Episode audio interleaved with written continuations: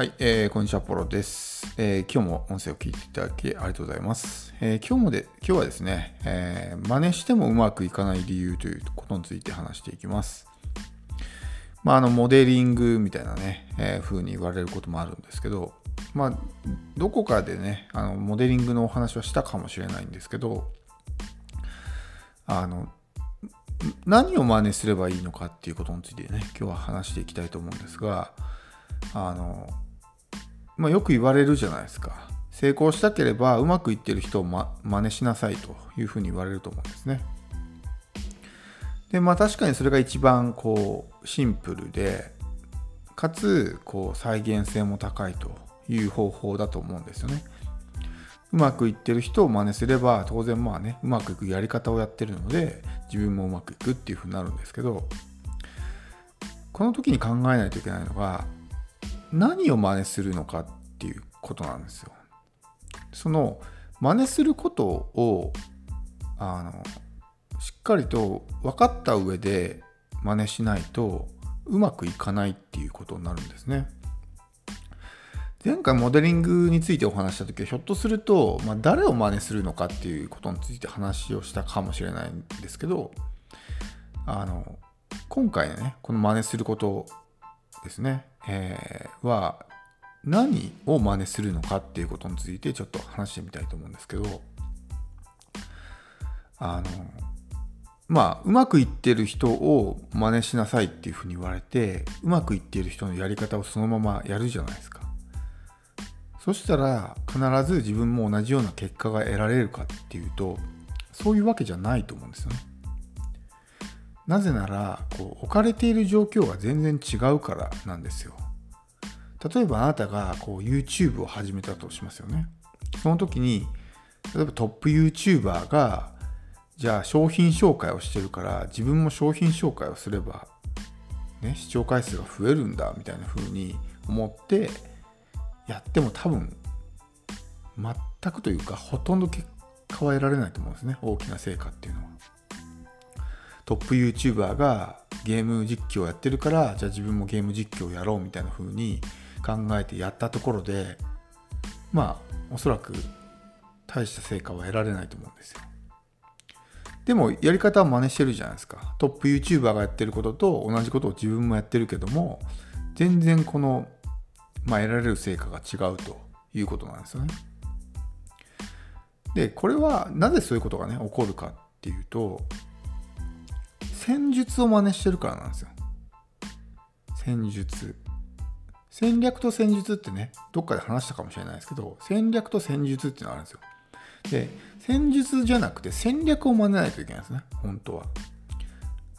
戦術って分かりやすく言うと何をやるかです。戦略はどうやってやるかですね。うん、そのどうやってやるのかっていう部分を真似しないといけないんですけど、何をやるのかっていうことを真似してしまうと、まあ、成果が出ないことって結構あるんですよ。例えばインターネットのねこういうま情報発信の世界において置き換えるならば例えばあるねこう大成功してる人物がいたとしてその人が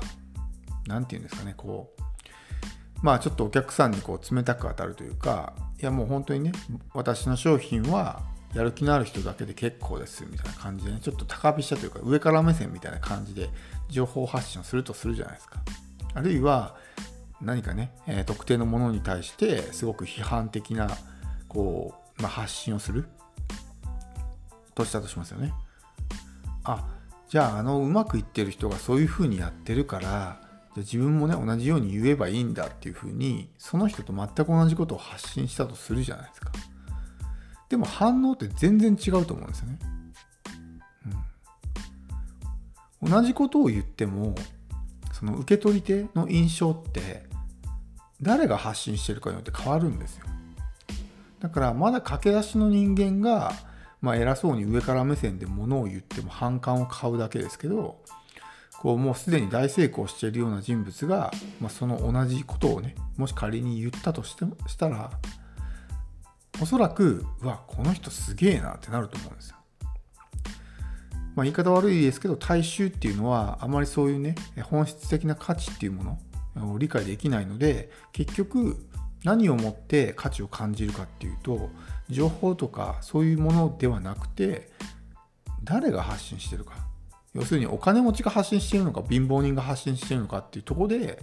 その情報の価値を見極めてるわけですよ。だから自分がまだ駆け出しで無名でほとんど実績もないような状態でその成功者の人がやってるような情報発信を丸パクリしてねやったとしてもおそらく結果って出ないんですよ。それはその戦術何をやるかっていうところを真似してるからなんですよね。で真似すべきことはその何て言うんですかその何をするかっていうとこじゃなくてどうやってやってんのかっていうことを真似しないといけない。でなおかつ言うならばその同じステージの状態の時を真似ないといけない。例えば今成功者がやってるような戦略をその駆け出しの自分が真似してもそもそもステージが違うからあんまり参考にならないわけですよ。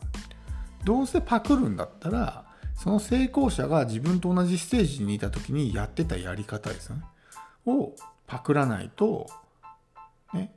例えば年収100億円のね、大企業の社長がやってる戦略と、まだ駆け出しでね、起業したばかりの自分が同じ戦略をとっても、そもそももう全然ステージが違いすぎて、まあ、役に立たないんですね。だから真似する、その、パクるんだったら、その人がまだ自分と同じような状態にあった時にどういうふうにやってたのかっていうことを真似するのがいいんですよね。なので、えー、このまあモデリングというか誰かのやり方を真似する時っていうのはそういうことを考えた方がいいんですね。単純に同じことをやればいいっていうわけではないことです。さっきの YouTuber の例もそうですし、まあ、情報発信の、ね、例もそうだと思うんですけど結局そのステージもこう踏まえて考えないといけないので、えー、やるのであればやり方を真似するとどういうふうなアプローチで情報発信をすればですねこう信用が得られるのかとかそういうことですよね、うん、なので真似する時は戦術ではなく戦略を真似するということですね。もちろん戦術も丸パクリして成果が出るものも中にはありますけどやっぱりそのそもそもステージが違うとかターゲットが違うとかってねいう風になってしまうともう全然その得られる成果も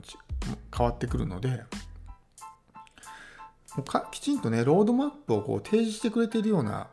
成功者がいてこういう風にやりなさいよってねこのステージの時はこういうことをやりなさいっていう風にもうあの示してくれてるんだったらそのままそれを真似すると多分成功って成功っていうか成果は得られると思うんですよ。でもそうじゃない場合単純に自分がこの人いいなと思ってあじゃあこの人のやり方真似しようっていうふうにした場合は、うん、そもそも今その人がやってることと今ね、えー、自分がやるべきことって全く違うわけなのでうまくいかないと。そしてそもそものその読者とか見込み客とかそういう人たちとの信頼関係も違うわけですよね。成功者の人たちはもうファンがいっぱいいるわけですよ。その人のことがもう好きでたまらないようなお客さんがいっぱいいるんですよね。だからちょっとふざけたようなことを言っても喜んでもらいたい支持されたりするんですけどそうじゃない自分が同じことをやってもまあしらけるだけというか誰もなんかこう相手にしてくれないみたいなことになるんですよ。なので、えー、まあ、そういったことも考えた上でですねこう何を真似するのか、ま、何をというかどうやってね戦略を真似するのかってことをしっかりと考えていかないとまあ、えー、パクったはいいけど全然なんかこうね、えー、成果が出ませんでしたみたいなことになるんでそこはくれぐれもですね、え気をつけていただければと思います。では、え今日は以上です。最後まで聴いていただきありがとうございます。